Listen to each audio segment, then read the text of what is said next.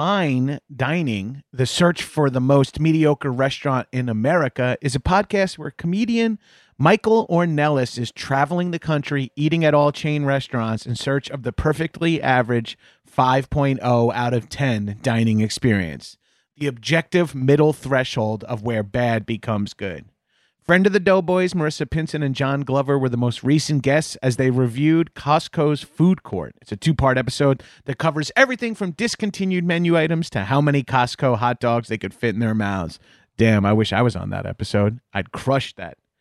Head over to linktree.com slash fine dining podcast, uh, F I N E D I N I N G P O D C A S T, and click Bees giveaway to enter a giveaway for an all expenses paid trip to your local Applebee's, the current frontrunner for the most mediocre restaurant in America at 5.02 out of 10 for you and up to three of your friends. And you can watch or listen to fine dining on your platform of choice while you're there. Enter by May 1st, and the winner will be announced on the May 8th episode. Disclaimer $50 will be provided for transportation along with a $200 Applebee gift card.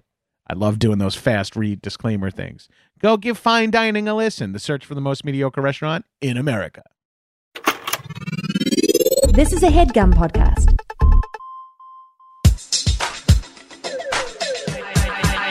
High and mighty.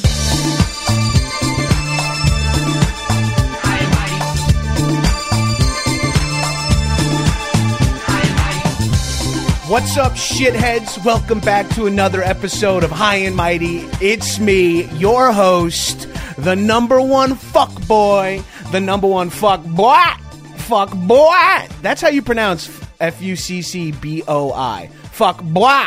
I am your number one fuck boy, John Gabrus, host of this bullshit ass podcast. Thank you so much for listening, all my little number two fuck boys and fuck girls out there.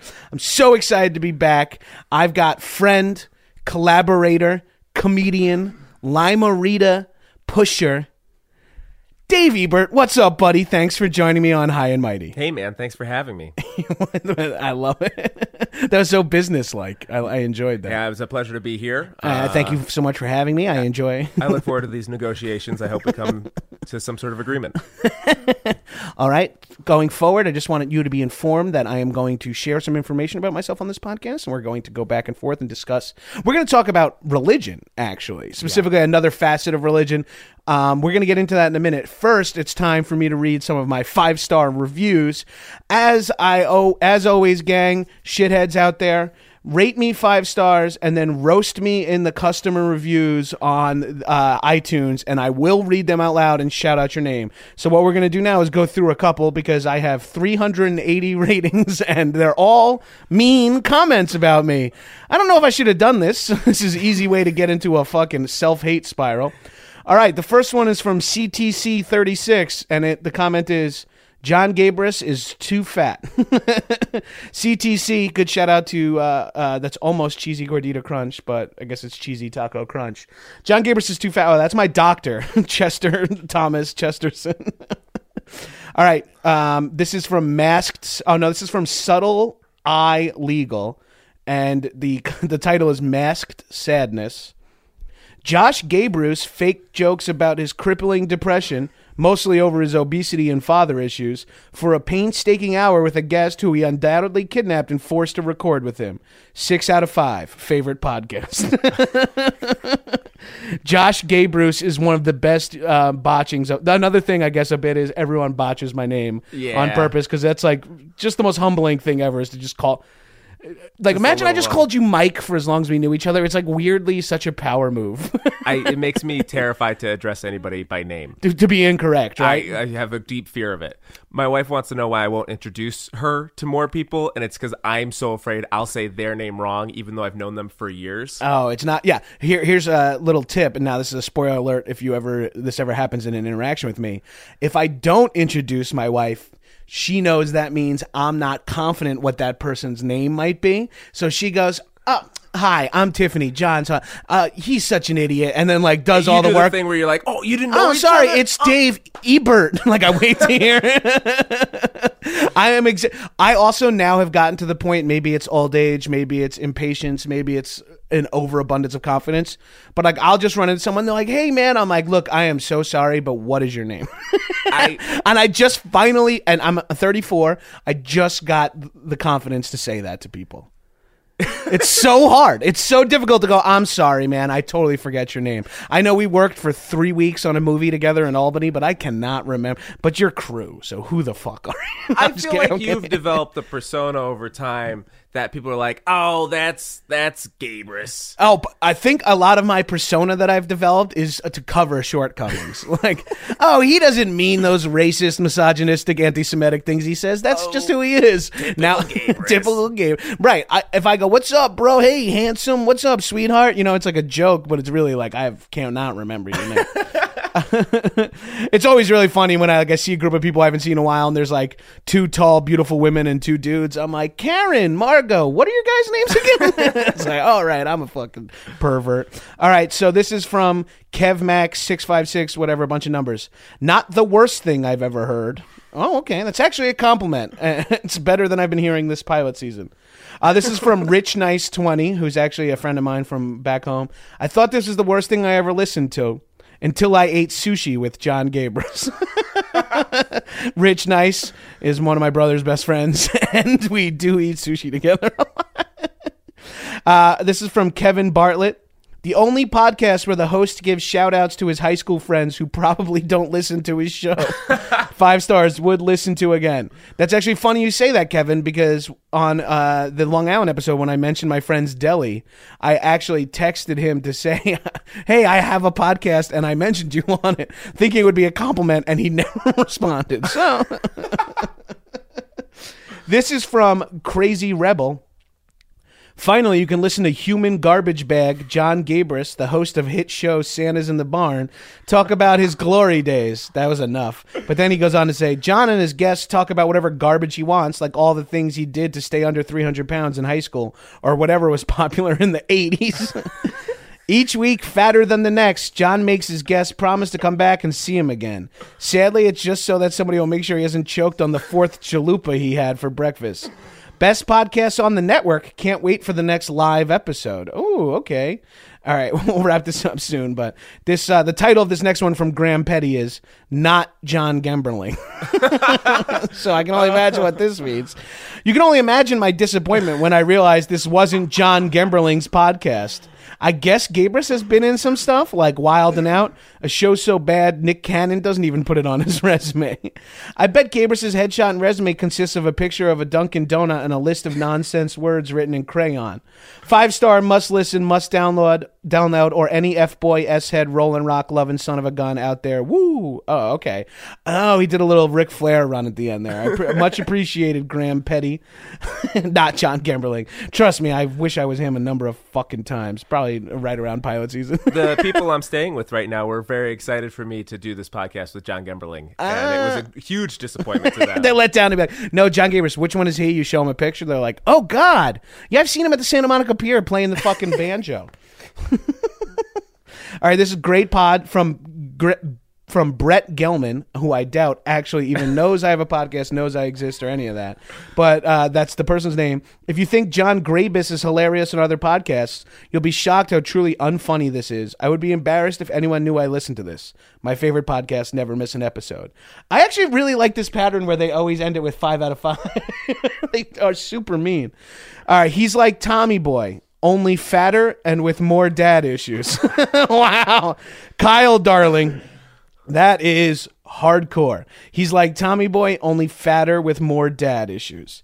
Oh, man. Well, we'll end it there because I can only handle so much. I have thick waist, thick legs, thick head, but not thick skin. You know what though? A lot of these people, uh, they, they just see the fat, right? They're Yeah. like fat, and they get hung up on that, and they don't take the time to pick apart other physical deformities you may have. That's honestly like we just talked about before about like part of my uh, persona. Being fat is the best because it's the thing everyone makes fun of me for, but it's not. It's like the most American thing. First, first of all, one of the most American things you could do is be overweight. Like, so people just shit all over me. No one's like. Why is his two ears different and different heights? His, his eyes are two different sizes, Uh-huh. and he has a be- he he grows a beard to cover what is a giant child's face, and he has no body hair, man tits, and uh, super small hands, like and and like hair- hairless legs. No one ever says any of that stuff, and I don't even think I should have brought any of that up. yeah, yeah, but it's all true. It's all true. Yeah, you're looking true. at me. I am sort of like a weird anomaly here. I feel like I've seen a lot of pictures of you naked or nearly naked throughout the years through the jobs I've had. yes. Because working for MTV, they made me look at stuff to roast you. Yeah, they made you look. Uh, everyone who gets hired at M- any MTV job is forced to look at a nude photo of me. It was it was on the con like sandwich in the contract. it's a weird hazing for other people. well, no, that's for the MTV2 show Joking Off, Uh-huh. right? Where we roast people. They're like, send in some old pictures of embarrassing pictures. I'm like, well, every picture of me is embarrassing, but I guess what you mean is nude. yeah, well, and I also uh, when I moved to New York, I did the UCB calendar one month when you had a blackout drunk show. oh, right, right, and you right. were naked on a bar stool or something. yes, like that. yeah, that was my old flyer. Wait, you did the count? You mean like designed it? I designed it one month. And Oh, so awesome. somewhere on one of my old computers is floating around a nude picture of you on a bar stool. Yeah, I couldn't believe I did. People were like, and I had like a big bruise on my hip uh, in, in, in that picture from rugby, and I just and I'm hairless and and pale, and I'm like this giant baby nude with a little dick and a fucking huge bruise on my side. People were like, "Why are you promoting this?" The show, what's the show about? I'm like, "Oh, it's just I get drunk and tell stories," and they're like, "This makes no fucking sense." The bruise was very like sorority girl in its location. Right. It was like literally like I fell down the stairs drunk or something like that. it's a hickey on my uh, oblique.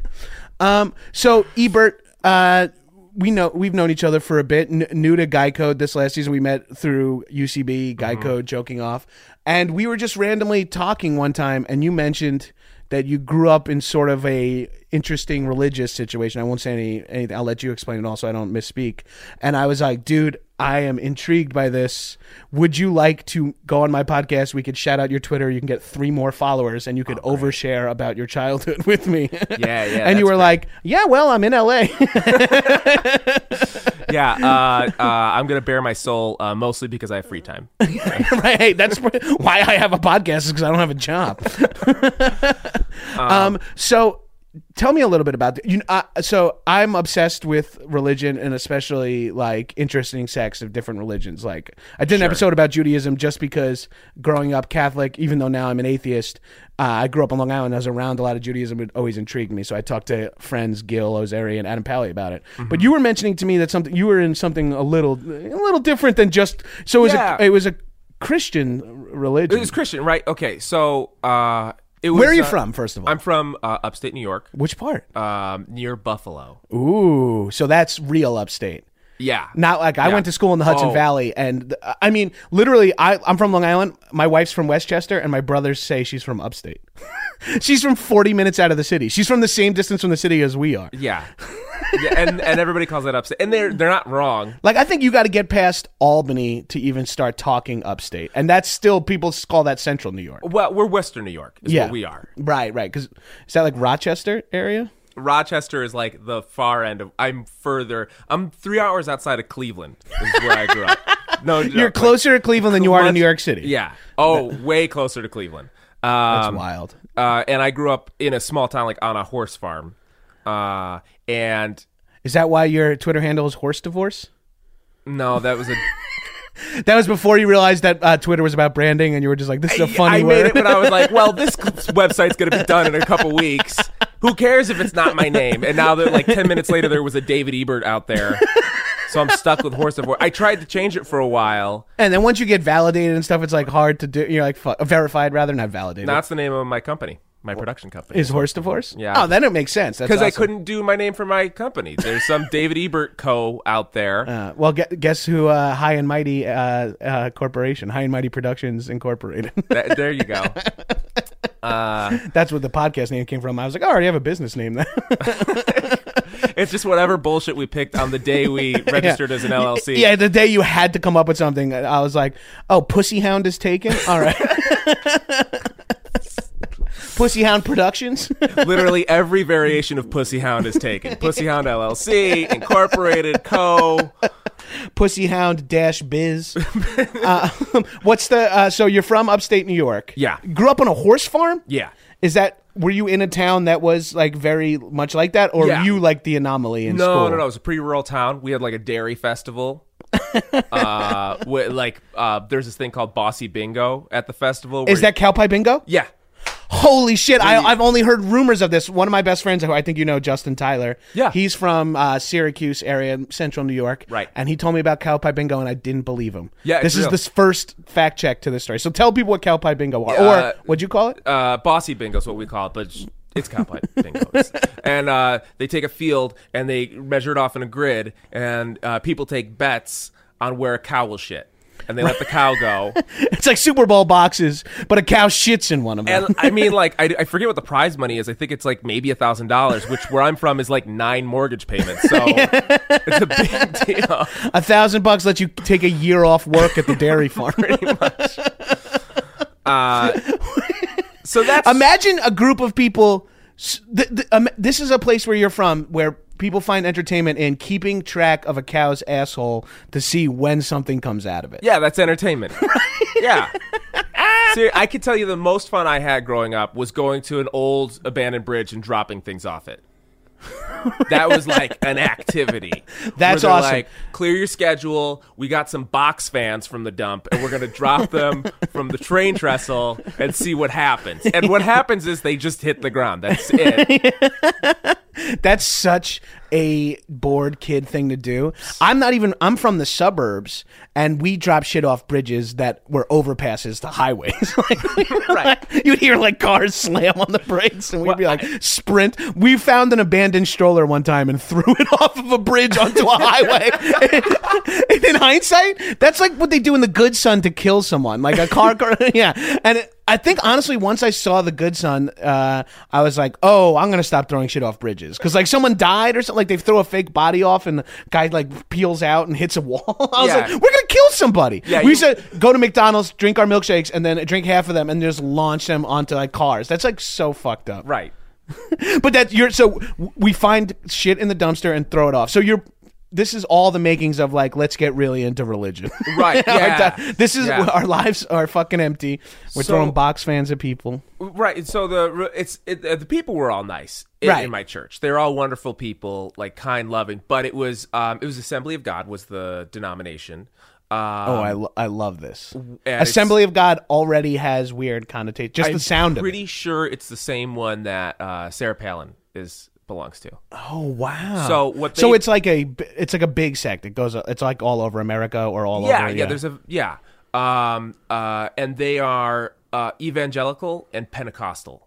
okay. So break that down for me a little bit, Right. If you So, um, or another word is charismatic. Um, they believe it's an actual technical term. can. Charismatic. Oh, oh, okay. Because I because when I think of evangelical, I really do think charismatic though. Because I think preacher, single guy leading everything and talking and charming everyone. Yeah. No, it is. It, so they believe that there's certain gifts of the spirit that can happen, like um, that you can be healed by the laying on of hands. Mm-hmm. You lay on of hands and pray, and people will actually be healed.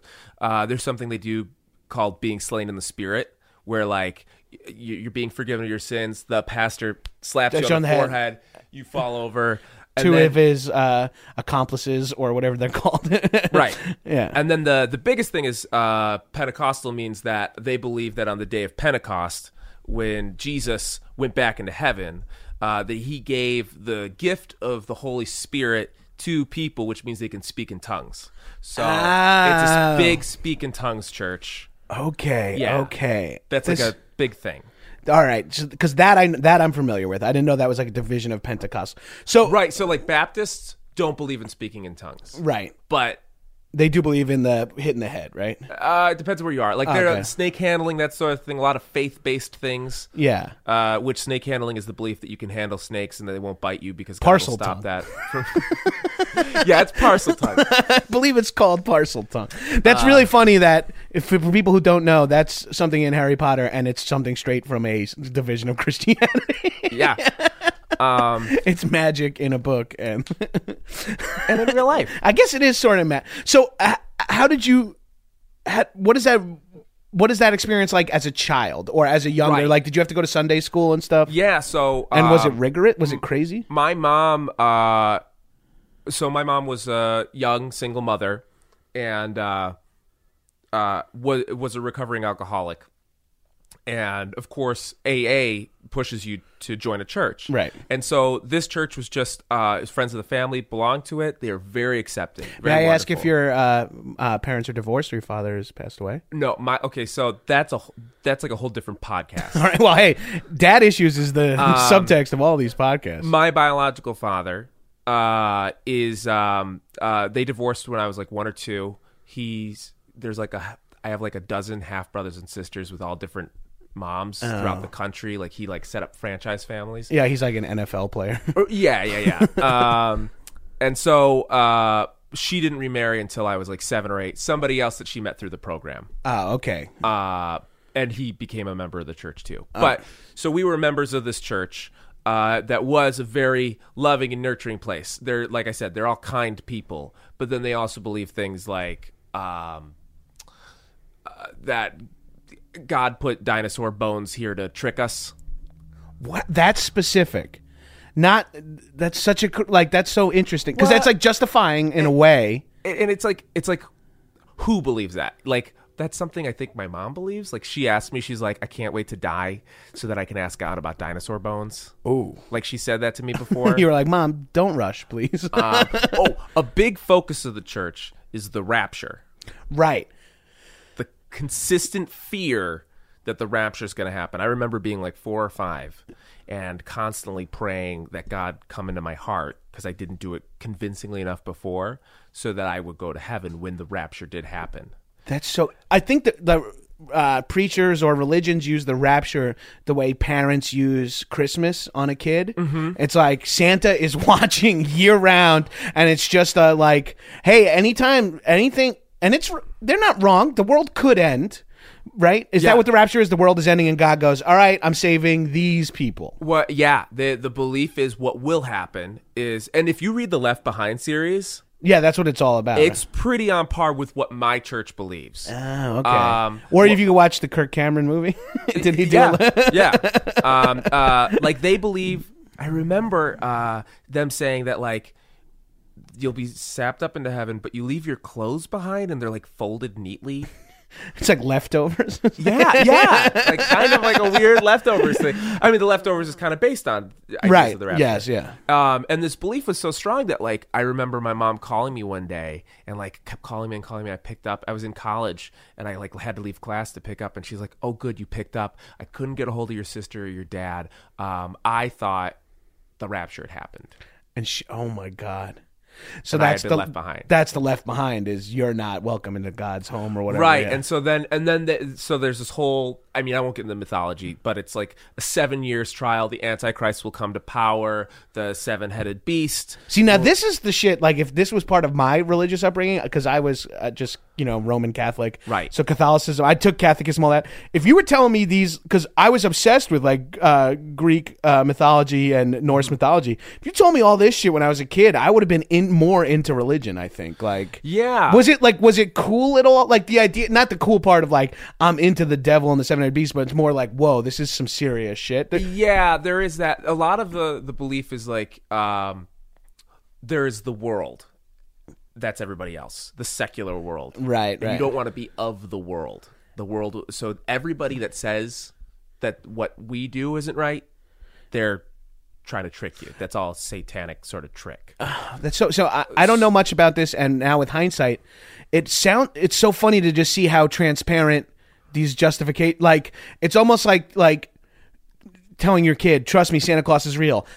Kids are going to tell you that Santa Claus isn't real, but, those that's kids part of the plan. right? Exactly. It's that's all part of santa's plan Exactly, and it's like it just instantly because Santa has these evil people working for him to prove like, and so make sure you always keep up your beliefs Yeah. because the, because the, the the pathway to heaven is is narrow it's a narrow road Right. and, and it's a, it's a wide road to hell and it literally just pushes challenging or doubt out of uh, the believers. Well, that's the concept of faith. The idea of faith is that you believe something without needing proof or evidence.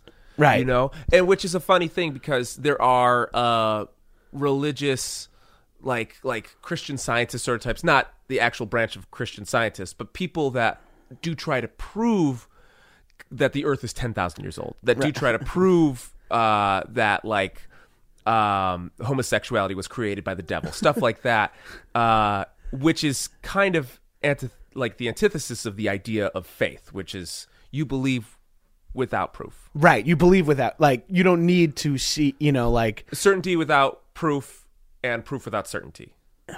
That's that's the difference between faith and science.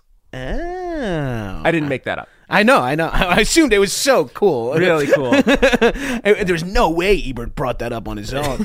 uh, that's oh man, the idea of a scientist who's also very religious intrigues me big time. well, my mom has a really scientific mind.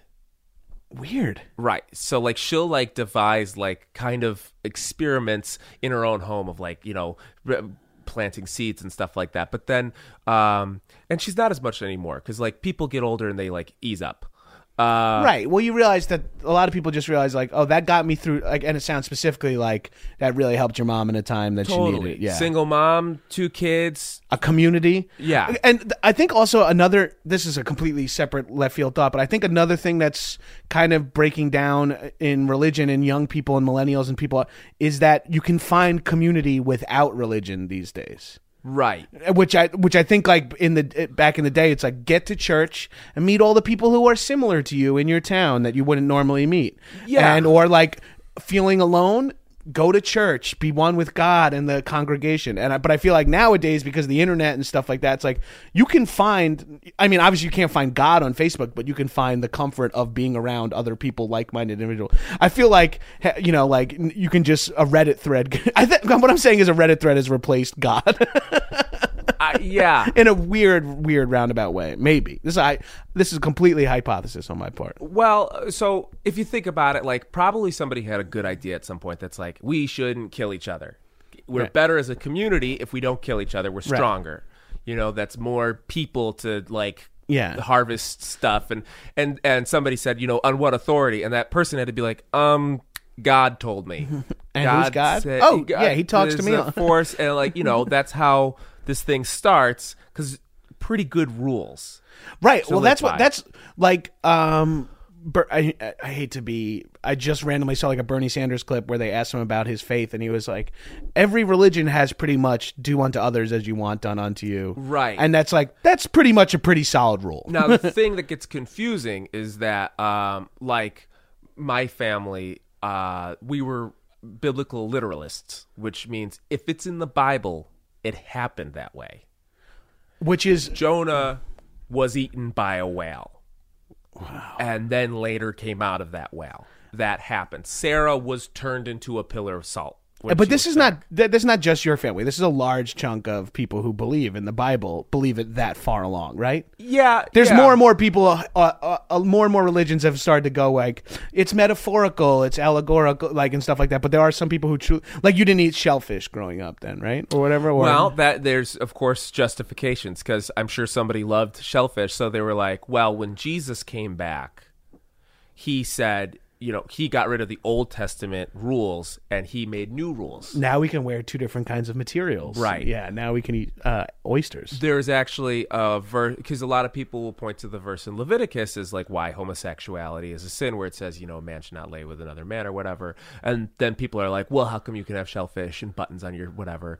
Uh, a bib- biblical literist will say, well, in Romans, it says that it is an abomination to lay with a man. So that's after Jesus. So Jesus, Jesus doubled down. I was like, yeah, gay stuff still bad. Okay, yeah, I'm back. I've tried. Uh, I've tried oysters. There I go. I got fucked in the ass by Paul. That's no. That's not cool. yeah, Maybe not casually referencing Jesus getting fucked in the ass on my podcast is the Um, best idea. Well, and thank you, and- sponsors. and I hope that if I hope if any very religious people uh, will do the fact checking on this because um, I'm pretty sure that it's a letter from John. It is Romans. Um, uh, so it's not something Jesus said Right. necessarily, but it was written in the New Testament, which is in the eyes of my church consecrated as the final word of God. Oh, right, because it was. Uh, it had been edited by Jesus. It had been read like he had put his stamp on it. Right.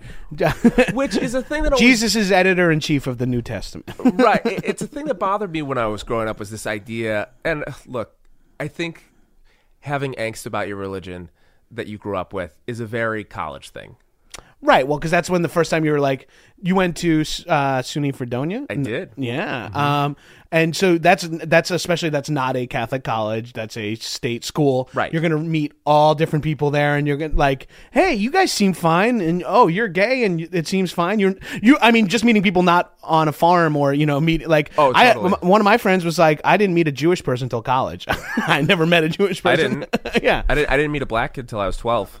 that's awesome. Yeah. Yeah. That's awesome. That makes it. I don't mean it like, oh, you lucky bastard. 11 glorious years. 11 glorious powder white years. No, I used to talk about my stand up how like it was bad because like we were racist, but in a really positive. We only knew athletes and rappers as black people. So so when this black kid moved in, we were like, oh, can you do all this stuff? But like coincidentally, he could. so it was just positive affirmation. I was like, he was just great at football, basketball, could freestyle rap. He like filled every role of the stereotypes we had created. that's right. Master P is from your small town, right? Yeah, yeah, yeah, yeah, yeah. yeah. Um, so, so what was, I, I mean, I don't know, like there's so many, I have so many questions. What was the moment you thought maybe this was a little crazy or what was the moment where you, you were in the deepest or something like that? Well, you know? okay, so there's there's different extremes of it. Um, because I still have a lot of uh love for the people that were in it. Of course, They are like- they are they are- they are family. Yeah. oh, Um, hey, just a quick, uh, quick aside again. Uh, where do you stand now religiously after all this? I guess. Um, you know, um, I, I, so I went through this whole arc, right, which was um very religious, training to be a pastor, tr- like trying to like make my life that way, you know, because I liked performing and there Right. was like a certain element of delivering sermons that I enjoyed. Uh, to going to college, questioning all of that, um, moving uh, starting to starting to say like, well, maybe I'm anti-religion, but I still believe in God. Yeah. And then I was like, I don't. I think that the the only thing that proves God's existence is personal experience. People being like, I felt God in something. And I was like, I don't think I really felt God in anything. And so I was like, so maybe I'm agnostic. I don't know. And then I had a professor of pragmatism, which is philosoph- philosophical pragmatism, who's like, look, if you really don't think God exists, you're allowed to say that you're an atheist. You don't have to hedge your bets just because you don't know you don't know. If you feel that way, you're like, okay, I just don't really think God's real. Right, So- because the agnostic is that soft atheism where you're like, uh, just in case, uh, Right, just in right. case the world ends, I want to make sure I'm going to heaven. So I'm not positive about Uh, Jesus. yeah, those yeah. are like the people that do Pascal's wager of um Which one is that? that's the one that says, uh, I will believe in God because if they're right, I gain the kingdom of heaven. If they're wrong, I lose nothing. Which is a real That's hey, a solid deal. uh, a real like, why not? Sure. Um really not what God had in mind, I don't think. eternity in heaven or no consequences whatsoever. Yeah, I'll take that ride. yeah. Um, but uh, so then I was like an atheist, and then for a little while I was like a grumpy atheist. You know, That's a good phase. The, the atheist that that's like atheism, veganism, and like CrossFit are like the things that like when you first get into it, you have to talk about it. yeah, and um, And other pre- uh, I used to like be, like have all these statements where I was like, yeah, well, you know, maybe I want to be good because that's what you should do, not because of the promise of reward or the fear of punishment. Ooh, I like that one. Maybe it's that's just- it. Maybe I just want to do good because I love my fellow man. Right. I don't need anyone else to tell me. I don't want to the- covet my neighbor's wife because that's rude. Maybe that's the love of the Christ.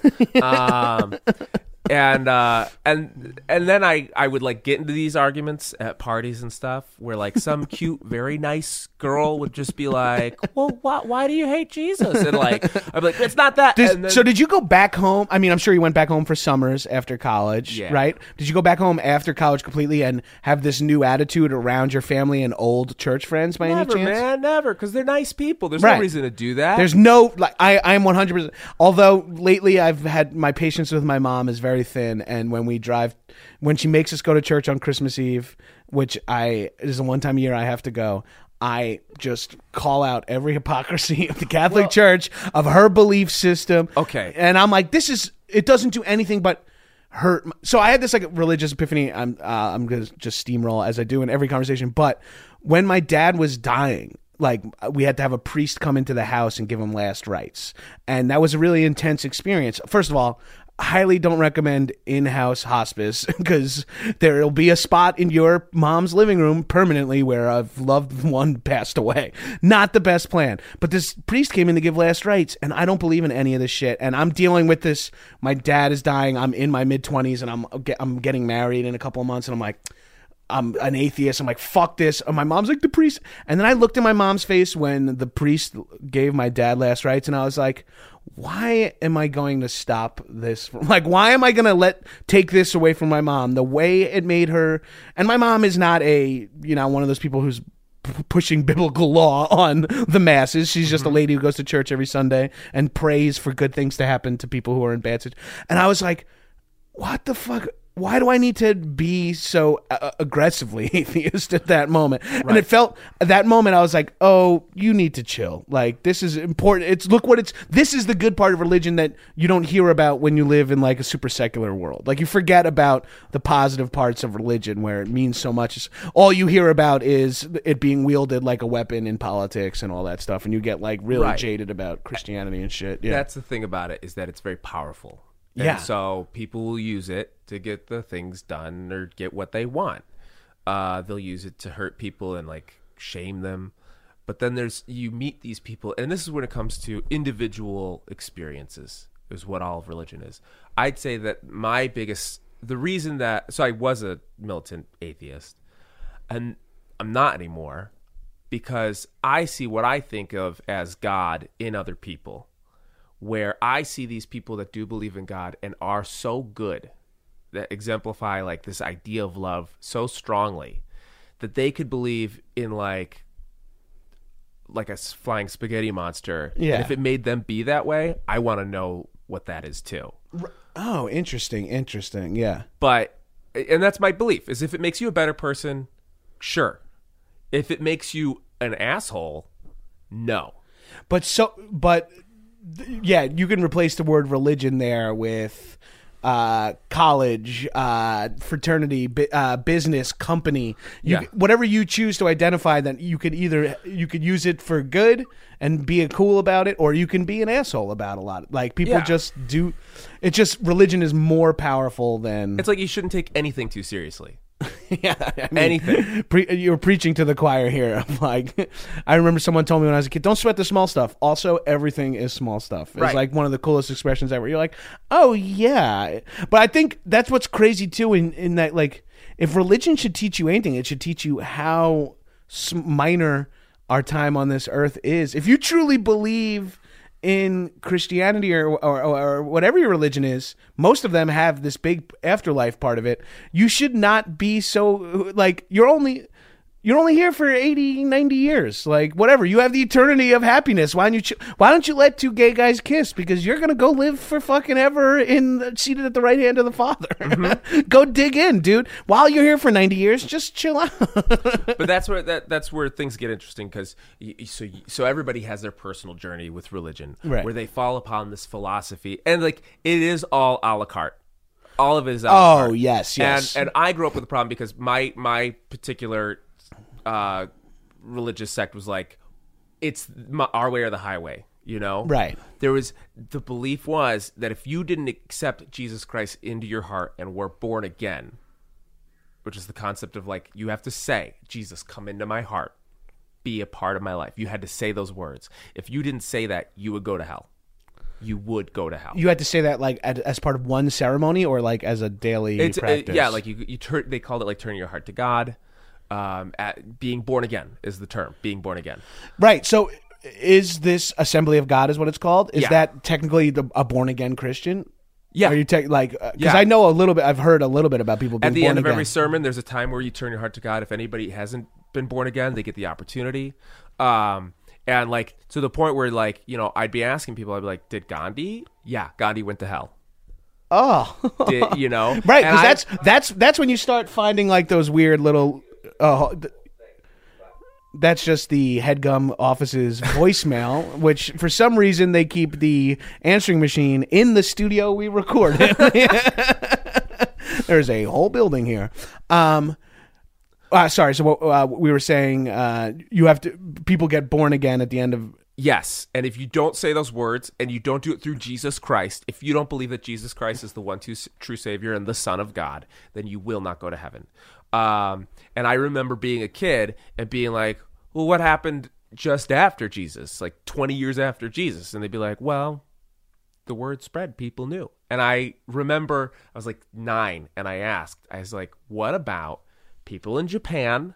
That was isolated from other cultures, you know. Until Commodore Matthew Perry came there and opened up the spheres of influence. That's right before the before the 1500s. Yeah. Uh, what when those people lived be, were Shintos and died? did they go to hell? And I remember uh, a person in my church just being like, "Well, I'm just glad I'm not God and I don't have to make that call." Because it's the belief they you know they stuck by their guns.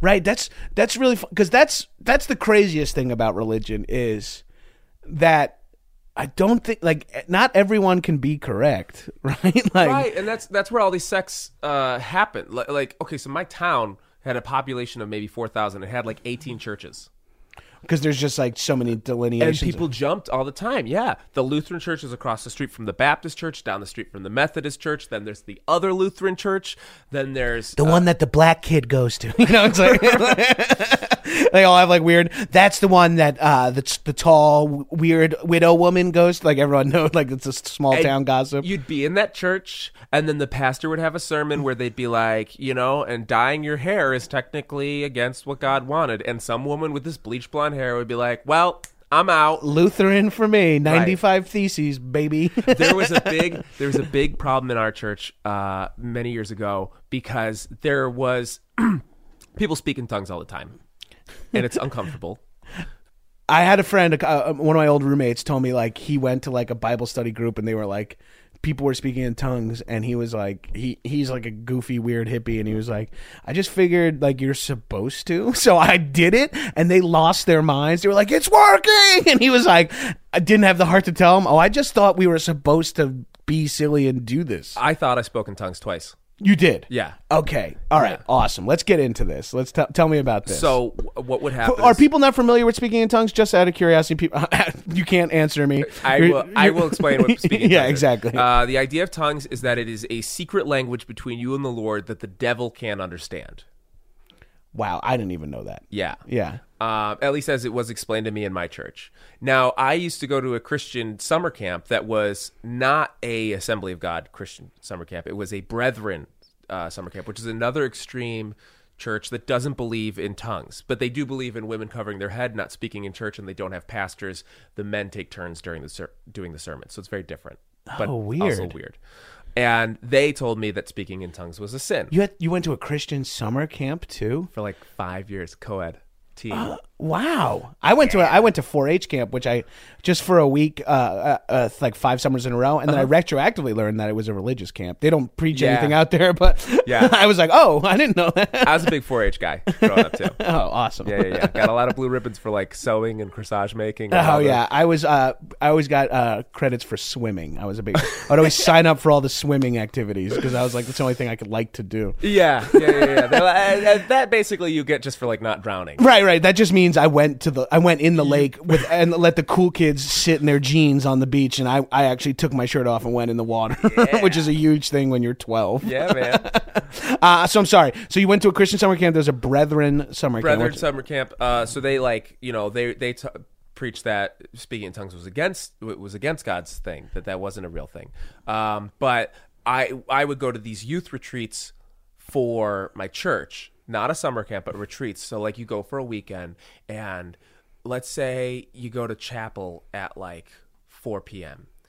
and you you start you, you there's the sermon it's you know you have a sermon and then there's uh, music and they play all these like christian prog rock things and everybody's singing um, and then it the music just keeps playing like kind of like even if it's not singing anymore now it's just kind of chanting and people are waving and they're making sounds that anywhere else would be very uncomfortable they're like oh jesus jesus and you're like I was, Yeah, people just sort of like get into that, it's right? like, like yeah like rhythmic swaying thing and um uh, the pastor comes back on and he's like, "I, the Holy Spirit is going to move here tonight. It's going to move here tonight with you people." It, this has been encouraged, and it's and people start crying, and people start like, yes, we're gonna banish evil from our lives. We're gonna banish sin. We're gonna banish the world tonight. We're gonna find the Holy Spirit. You are going to speak in tongues. Hours pass. We go at 4 p.m. You're there till like 2 a.m.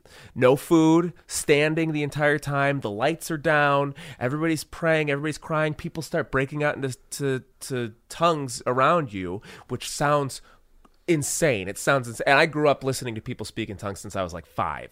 Um, Jesus, that's got to be fucking intense. Crazy. Because like based on like the stuff I've seen in fiction or in improv scenes, it's like it's like terrifying. It's, It's, like it's uncomfortable. To, yeah, it sounds it sounds crazy. It sounds like oh, you're gonna sing, but Yeah, like it, it sounds like it sounds Yeah. like an auctioneer. It sounds yeah, well because I always thought it was called tongues because it was very much about tongue movement because to me it sounds like this.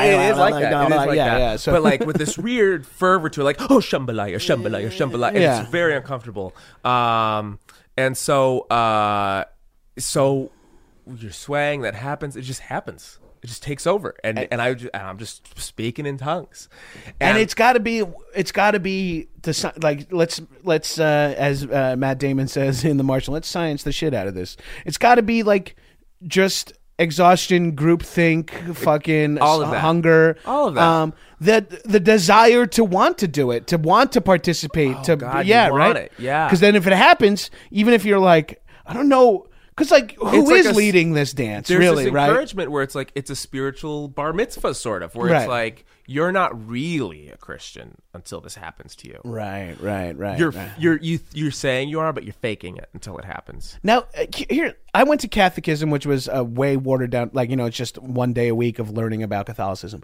But we're, we're, were such bad kids, and all we talked about is how much we hated it. What, what's the youth like in these groups? I know there, I, there's like the stereotype of like youth groups and youth pastors who are, you know, the young Republican of religion. Like, the, mm-hmm. I, ne- I never knew anyone like that who was really into it.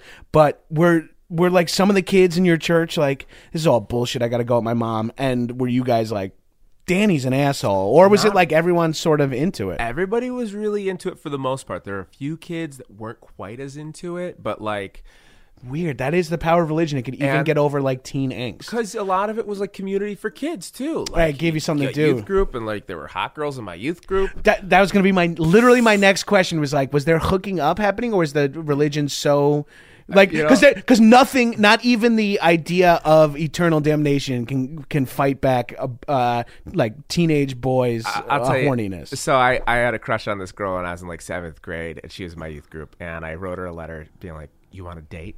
And she was like, "Yes." And so we dated over the phone basically, and saw each other at youth group. and I remember um, I went to a piano recital that she was in that her parents drove, and I got to sit. I got to sit in the back of the van with her, and I put my arm around her, and I got to this day the most raging boner of my life. There's Oh, that, it's that's a sliding scale. They never get as good as they like. Boners only get worse. I- like like I was afraid my pants were gonna rip, and and that never that doesn't actually happen. Um, and I remember feeling so much shame that that happened. That like I didn't see her as a sister in Christ. Oh my Yeah. god! Like so, there was a lot of shame afterwards. Um, like as a teenager, I would like jerk off, but I'd only think about like non-Christian women. oh man, jerking off for Jews.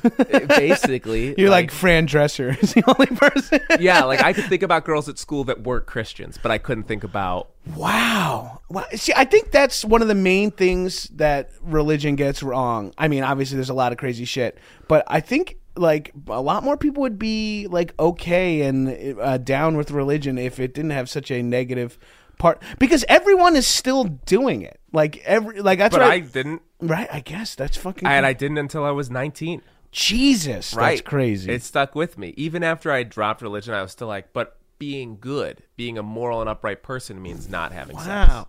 See, yeah, that this is like my big dis. I mean, I don't. I'm not like promoting teens, teen sex or anything. I mean, not right now. But come to my live show in Austin. We'll have live teen sex on stage. I get immediately shut down. Um, We've got one dozen teens in the house. let's all fuck. oh shit, cops are here. Um, that's like my main thing is that like it that just everyone gets around to boning eventually. I mean, not everyone, obviously, but you know, X amount of people get around to uh, almost everyone eventually gets down to boning, and your church, pa- like those pastors in those religions, are allowed to marry, right? Yeah. Yeah, so they're having sex too. Like I, I feel like a priest is the only person, and God knows what how we all the rep. There's a certain rep about Catholic priests as well, but it's like it's one of those things where it's like, wh- why have that be part of it? why have the non the no premarital sex part? Why have all that be part of it? But uh, this is like that's an insane question, right? That's like yeah. Well, I mean, if you look back at like why you wouldn't do that, it's like so you don't have like a bajillion kids that Right. you can't take care of.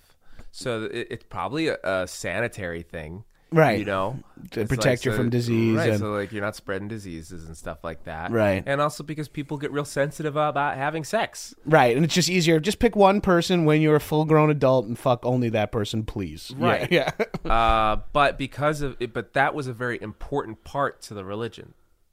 You know, Right. If you think about it, America was founded by prudes, right? Like we have all the assholes that England was like, you guys suck too much for us. Go to America.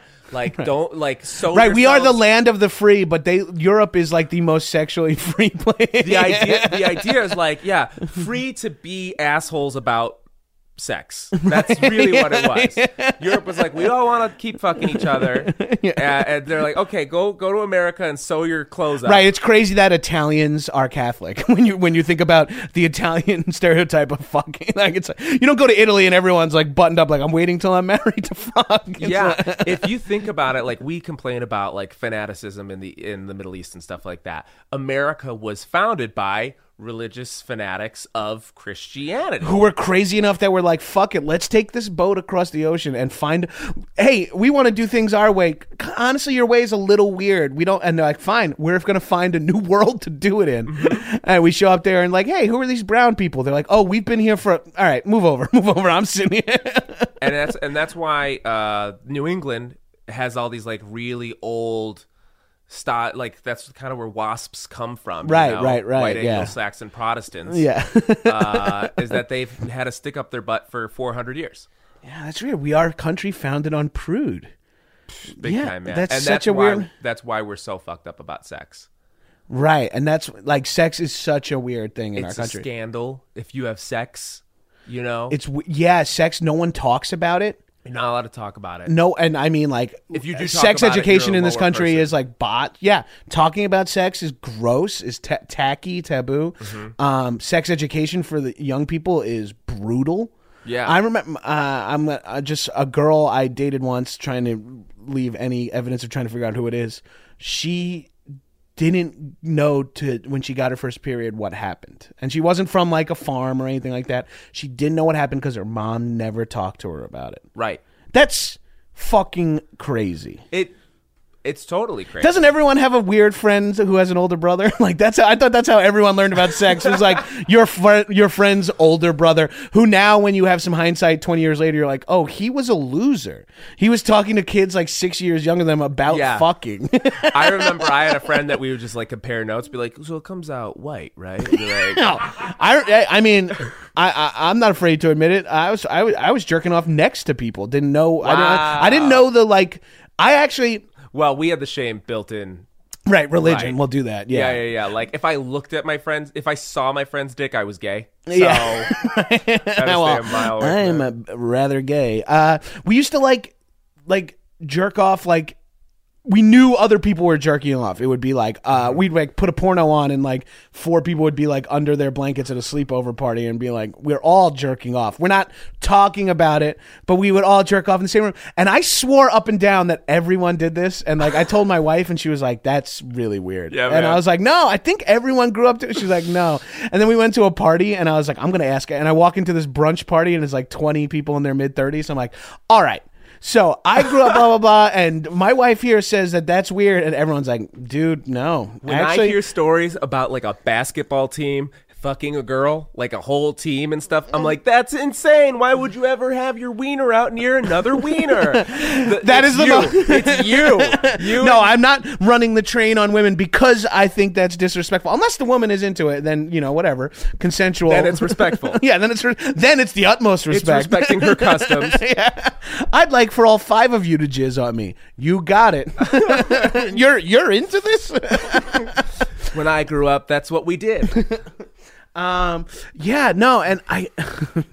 how, how we get? How did we? I mean, we know we always end up talking about beating off at some point on this podcast. But where were we at in? Reli- oh, so we were talking about sex fucking us up. But let's get back Right. to Assembly of God. Yeah. Uh. So, what's that like?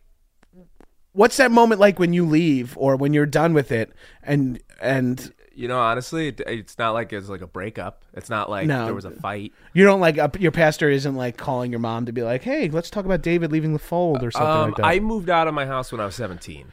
okay. And I went to college and I didn't come back. Oh, that makes sense. That- Right. yeah. Um, uh, I had like a whole tumultuous like growing up with because you, you can imagine with parents like that. With parents like that, extreme. and like you're saying, like you, You have a lot of the like- you have a lot of the classics like stepdad. Uh, you know, like you have a lot of those situations overly religious. When yeah. I was in seventh grade, I uh, forged my parents' names on a progress report because if they saw it, I was afraid that they were going to lose their minds. So I got caught. They did lose their minds, uh, and uh, they took all of my toys, everything that I liked, and they threw it out. wow, Gone. just like God would have wanted them. and to. so I was left with a bed and a desk, and um, that's a reaction. That's a that's a good that's reaction. to a forged That's signature on a progress report, which is low, low stakes. right. Yeah. So uh, I had a super strict father too, and uh, that's like the like insanely strict. Like he came from a different world than I did, and I was Mm-hmm. like, I rebelled against that immediately. I left for college. I came home on summers, didn't speak to him, and then moved out the second I graduated college. Yeah. totally yeah. it was- that was a, that was a good thing, right? Right, This yeah. is what I'm saying is if they had made being a Christian like that a little more appealing, I might have a church in upstate New York. Right? Yeah.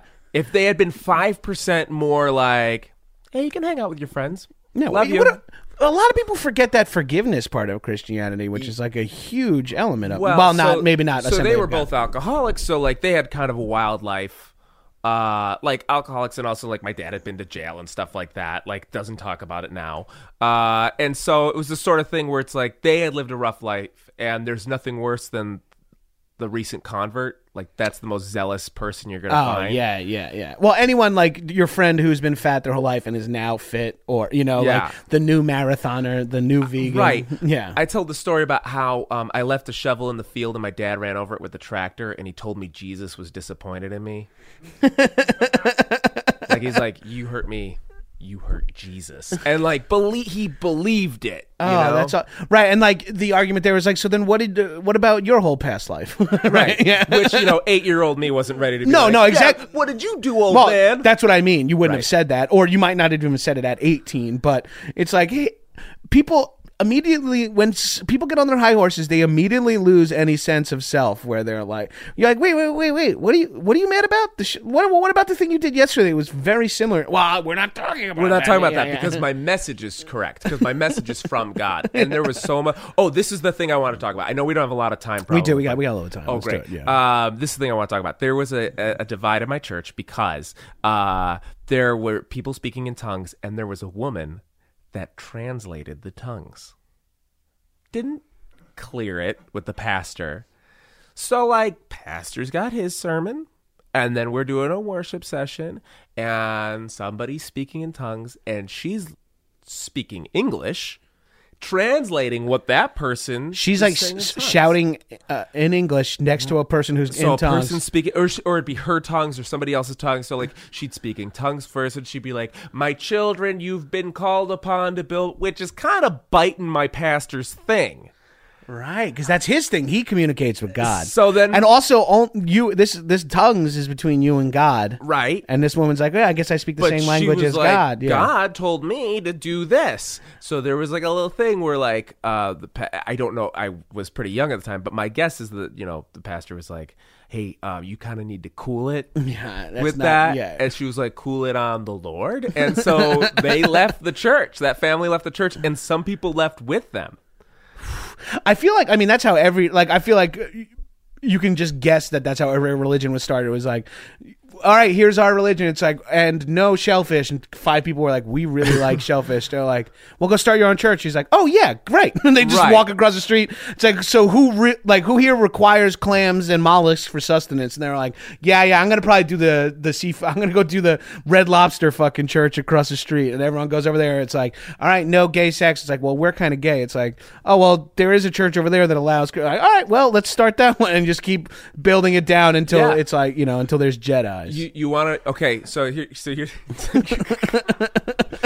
so the go- only true religion in my book. um, uh, a problem I always had with uh, uh, my church's religion is that um, God wrote the Bible, and then nothing happened between then and now.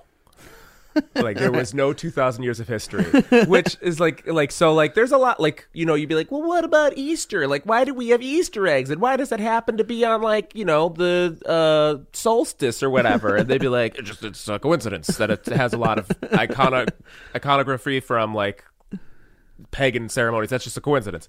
Um, so going back in time, 300 AD, um, you've got uh, Constantine, uh, head of the um, the Byzantine Empire, Keanu Reeves, and yeah. uh, yeah, Keanu Reeves, and uh, you have two different sects of the church. You've got the uh, people fighting; they're called iconoclasts.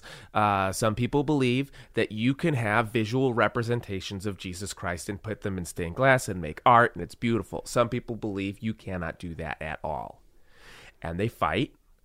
And Constantine is like, "Look, you're gonna like rip my kingdom apart. Uh, this sucks. Um, okay, hey, I'm in charge of the church, and uh, some of you are right and could do your own church here, and some of you could do your own church here, and that's how the Catholic Church and the Eastern Orthodox Church split. right there, Yeah. is that the Catholics are like, we want pictures of Mary. Uh, we are getting so much money from our stupid fucking people who believe we're collecting money from the poorest people to build and we want to make fucking beautiful art. We have the money now. Right. That's what I- Catholic Church That was a big thing. Was the Hagia Sophia in Turkey was uh, this beautiful domed uh, uh, church that's there to this day. There was a lot of people that are like, it's too beautiful, can't do it. So Catholics, uh, Catholics, of course, because it's you know a little got that Italian Roman background. Everything is so fucking gaudy in Catholicism. Oh, man. I, Alec Baldwin said on his podcast one time, he's like, uh, "Yeah, I, I'm not very religious, but I guess I'm Catholic because it's like if I am going to believe, uh, I might as well go to the one that has the nicest house, Right. It's like if I if I'm going to pick one of these arbitrarily, I hope I'm not misquoting Mr. AB, uh, Long Island's true son, not me. but uh, but uh, that's what I felt like. That's and also that's just like going back to me.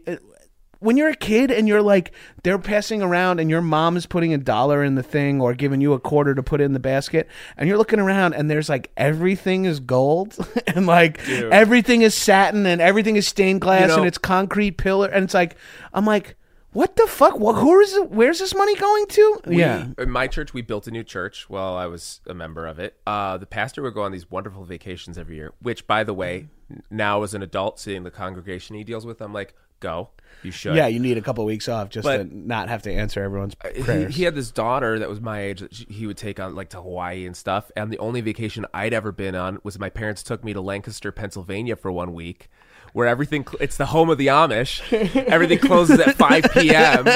So like we'd go out to like Antique and then we'd come back to 5 p.m. to our Econo Lodge and watch Dukes of Hazzard till we fell asleep. Uh, like, so I had this resentment, and it was ten percent. You gave ten percent of what you earned, the tithing, yeah. right? Jesus. Solid ten. So you're giving 40 to the government, 10 to your church. Yeah. Yeah. Yeah, like, and that's what you did. And I, I tithe. I had to tithe on birthday money and stuff like that. No. That's wild. Yeah. Okay, so we're, we're getting to the end here. I, I could ask you a million questions, and we will, but for the sake of listeners, we'll. Um, do you have in current currently in, in your life? Do you have anything that you could any behavior or likes, dislikes, hobbies, or anything that you could trace back to or like any holdovers, negative or positive, or things you'll never do because of your time inside God's assembly, or things that you still find yourself doing because of uh, your your time in uh, Assembly of God. Well, I, I think sex is a big thing. I'm I'm still very uncomfortable talking about it. Like personally, I could talk about sex in the grand scheme. Yeah, but you well, I mean, But- I think also as you get older, and especially once you're in a monogamous relationship, I don't like talking about sex that much anymore because you know who I'm talking about. Like Right. you've met her. Yeah. Like I think that changes a little when you're like not a single dude sleeping around. You like if I tell a sex story, if I'm like, bro, doggy style the other night, it's like. I'm talking about my wife I've been with for 13 years. It's Yeah. like that's when I always feel that's when I feel weird when your single friends are like, bro, this chick had the biggest. And I was like, I love titty fucking. They're like, who are you? talking? I'm like, oh yeah, that's right, my right. wife. There's a very direct Yeah. who you're talking about. it's like any sex story you tell me may, or I tell you, may flash in our heads when we meet each other's wives. Right? Right, It's right. like, hey, this is Tiffany. You're like Tiffany, titty fucking. I remember now. right, and, and, like then it's rude. Then it's right, rude. exactly. Then it feels weird. Then it's too personal. Yeah. So, but I can imagine that is deep. Uh, like I think I was weird about sex in movies for a long time because my dad would like mention it when we would watch like an action movie. He would say something and it would fuck me up for like Mm-hmm. Totally. weeks. Yeah. Totally, I can't be around. I can't like like sex scenes in movies make me uncomfortable. Interesting. Seeing yeah. two people love each other. And I'm like, ew, yuck. Have somebody cut a head off. Come on. Get back to that. Let's get back to the machine guns. Uh, and and we were taught that way. In fact, when we were watching Forrest Gump, uh, we were watching it when I was young, and uh, it's the Lieutenant Dan uh, scene where like it's like New Year's and Yeah. they bring some girls home, and they said they said like shit three times, and my dad was like, "Turn this off," and we turned it off. And the next day, uh, I was just like hanging out, and um, I was like, "Hey, Dad, I was wondering if maybe um I could finish watching Forrest Gump," and he turned at me. He's got these like he's got like Donald Sutherland blue eyes, like bulgy and piercing. And he looks at me, he goes, When hell freezes over. and so I was fucked up. I'm fucked up about Forrest Gump to this day. I can't sit and watch it all the way through. That's true. You're better for it. It's fine. I just like, I get to the party, like the New Year's Eve thing, and I'm like, I gotta go make some food or something. I gotta. Got some emails I gotta I watched respond this movie to. in two parts, leaving out ju- the uh, the AIDS part and the Lieutenant Dan part. Seriously. Um, yeah. Any, any other behaviors? Do you like like any or anything you track back or your wife or someone who's outside of it like will say to you like, dude, that's so weird. Like anything else you can pinpoint on that? Because I'm always curious how it if. Like you took some of the good stuff away. It sounds like you still have like you know your idea of like being good to one another. yeah, I think my concept of morality is still from that. yeah. Um, uh, but I will say that I am very non-judgmental of people. I'm, I mean, let me say this: I'm hugely judgmental of everything I see. I have an immediate reaction of like, "That's fucking stupid" to everything. Uh, yeah. Don't we all? right. Like I'm, I'm a very judgmental person, but when it comes to how I behave towards people because of that, I always try to be like, well, what? I hated when people made me feel bad for the way I was as a person, so I will not do that to another person. Yeah, I think most people think most things people do is stupid, but I also think most things I do are stupid. So I kind of have like that judgment of like this is so dumb. Right. But hey, whatever, do it. that you have, yeah, you have the realization that like, oh, uh, like they're idiots. I'm just as much of an idiot. exactly, exactly. it's a strong, strong point of view. Yeah. Um, thank you. Thank you so much for talking to me, Horse Divorce. Uh, David C. Ebert. is that is that it? Is it C? Is your middle initial C? That's my middle initial. Yeah. Why do I know that? Is it in your email address or uh, something? I was yeah, just spoil, spoiler like alert. David Ebert in entertainment, so I had to be David Charles Ebert for like I am Right. and stuff. Like Bill Macy. William H. Macy. No one calls him William or William H., but it's one of those things. And I hear the same thing with Sandra Bullock. It's like because of SAG, there was like a Sandy something like a long time ago. So she went by Oh. Sandra. And that's how everyone, but no one calls her that. It's like, it's weird. Like someone called me. Someone I used my credit card to buy a coffee the other day, and they were like Jonathan, and I have not been called Jonathan by a stranger. I, but only people that call me Jonathan are my family back home, and they don't even really do it that much. Yeah. So I heard it, it blew my mind. I was like, "How did you?" And I was like, "Oh, I swiped my credit card, and it's my like, my my you know my travel name my like i always have to like when i get booked to do a travel something i'm like oh also my real name is jonathan like uh, Yeah. because i always forget david c ebert David Charles. I don't like the name because I always pictured David Charles Ebert as the guy that like wearing boat shoes that gets pushed into the lake at the end of an '80s movie. and dc My ebert father will hear this. And yeah, you're like foot's tangled up in like the rope of the canoe. Yeah. DC Ebert, too too many uh, e sounds in a row right there. That's too Yeah. difficult to. Be. You know, I wasn't even born an Ebert because I'm adopted by my dad, right? So that's not even a great last name that got tacked on. Wait a minute. Yeah. you were adopted by the dad, the your Stepdad. your stepdad that your mom married Yeah. when you were younger. Yeah, I was born Flanagan. Oh, and that's so. So it's really funny because my last name Gabrus. Actually, my father barely knows his real dad. that is the Gabrus. My dad was raised by his stepdad. My dad has five younger brothers and sisters. The first three kids are from Gabrus. The next three are from the uh, stepdad. And he was raised by his stepdad. So my dad told us we were German our whole lives, and I was like, "Well, my last," or, and I like when you search Gabrus, it's like the plural word of dudes in Punjabi, and it's like all Eastern European, or like there's a Gabrus Yeah. like the goat god in like a Serbian religion. Oh, and I was like, I was like, Dad, yeah, I don't think we're. Well, he's like, well. Horst, his stepdad was German, so we were raised culturally German. I'm like, oh, so I got to do like that ancestry thing because now I don't even know. I man. my whole life I was like, oh, I'm Italian and German. Yeah. and then like when I was like, I think even my wife was the one who was like, well, if your dad's stepdad is German, then you're not blood German. What are you? And we were like, oh, we have no idea. yeah, it's really funny. We both have that weird uh, ancestral last name situation. I was just reading like my grandma's like journal from when she was 14, which is incredibly uncomfortable. Uh, like, 'cause, but like, it it's a- was Christmas, so the family gathered around. you like you read a lot of stuff that's like I'm sweet on Tom, and like Tom's not your grandpa. Uh, and uh, there's a lot of stuff in there that's like I have English relatives, never once mentioned. Like all these heritage things, That's and so then you funny. realize, of course, none of it matters. I don't even talk to my cousins that live in New York. You know, like I'm not going to talk to like a great uncle on the other side. Like I always get like weird Tumblr and Twitter messages of like, "Hey, my last name's Gabrus and I'm from Long Island. Are we related?" And I'm like, "Well, the guy who gave me this name in the long run, we don't. My dad didn't go to his funeral. Yeah. like so I don't know. Maybe hmm. your division of Gabrus is cooler, but we don't really talk about that guy. That's what I have with a lot of the half brothers and sisters, where it's like we're related, and I'm like, oh, I kind of don't tie myself to that anymore. Yeah. uh, David, where uh, what can we plug? This will probably go up uh, a week from today or so. So, I didn't think about. well, you're at Horse Divorce. I'm on- at Horse Divorce on Twitter. Check out Guy Code and Joking Off. No, um, they're uh, they're done uh, right now. They're not running. So For now. uh, davidcebert.com this is where you can check out shows that I'm doing. My schedule's up there, and then uh, I'm also on One Idiot, which is a sketch team at the UCB in New York. Called One Idiot or What Idiot? One Idiot. One Idiot. Oh, I like that. Is it a team? Like, there's more than just you? It's a team. Oh, okay, It's cool. a team. Yeah, yeah, yeah. we currently have a show running called What the Horse Saw, which is a Tennessee Williams parody play, which is very good. Uh, so if you're in New York, check that out. If you're visiting New York, check Yeah. the schedule and check that out.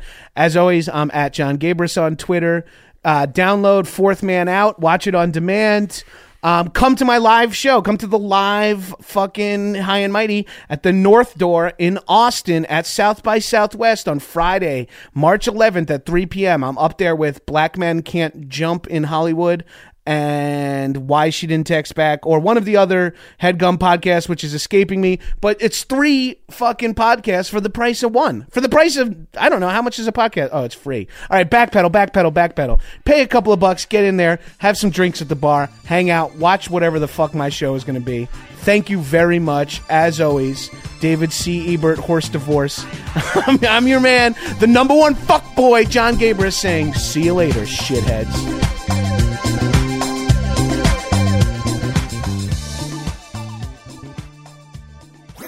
That was a headgum podcast.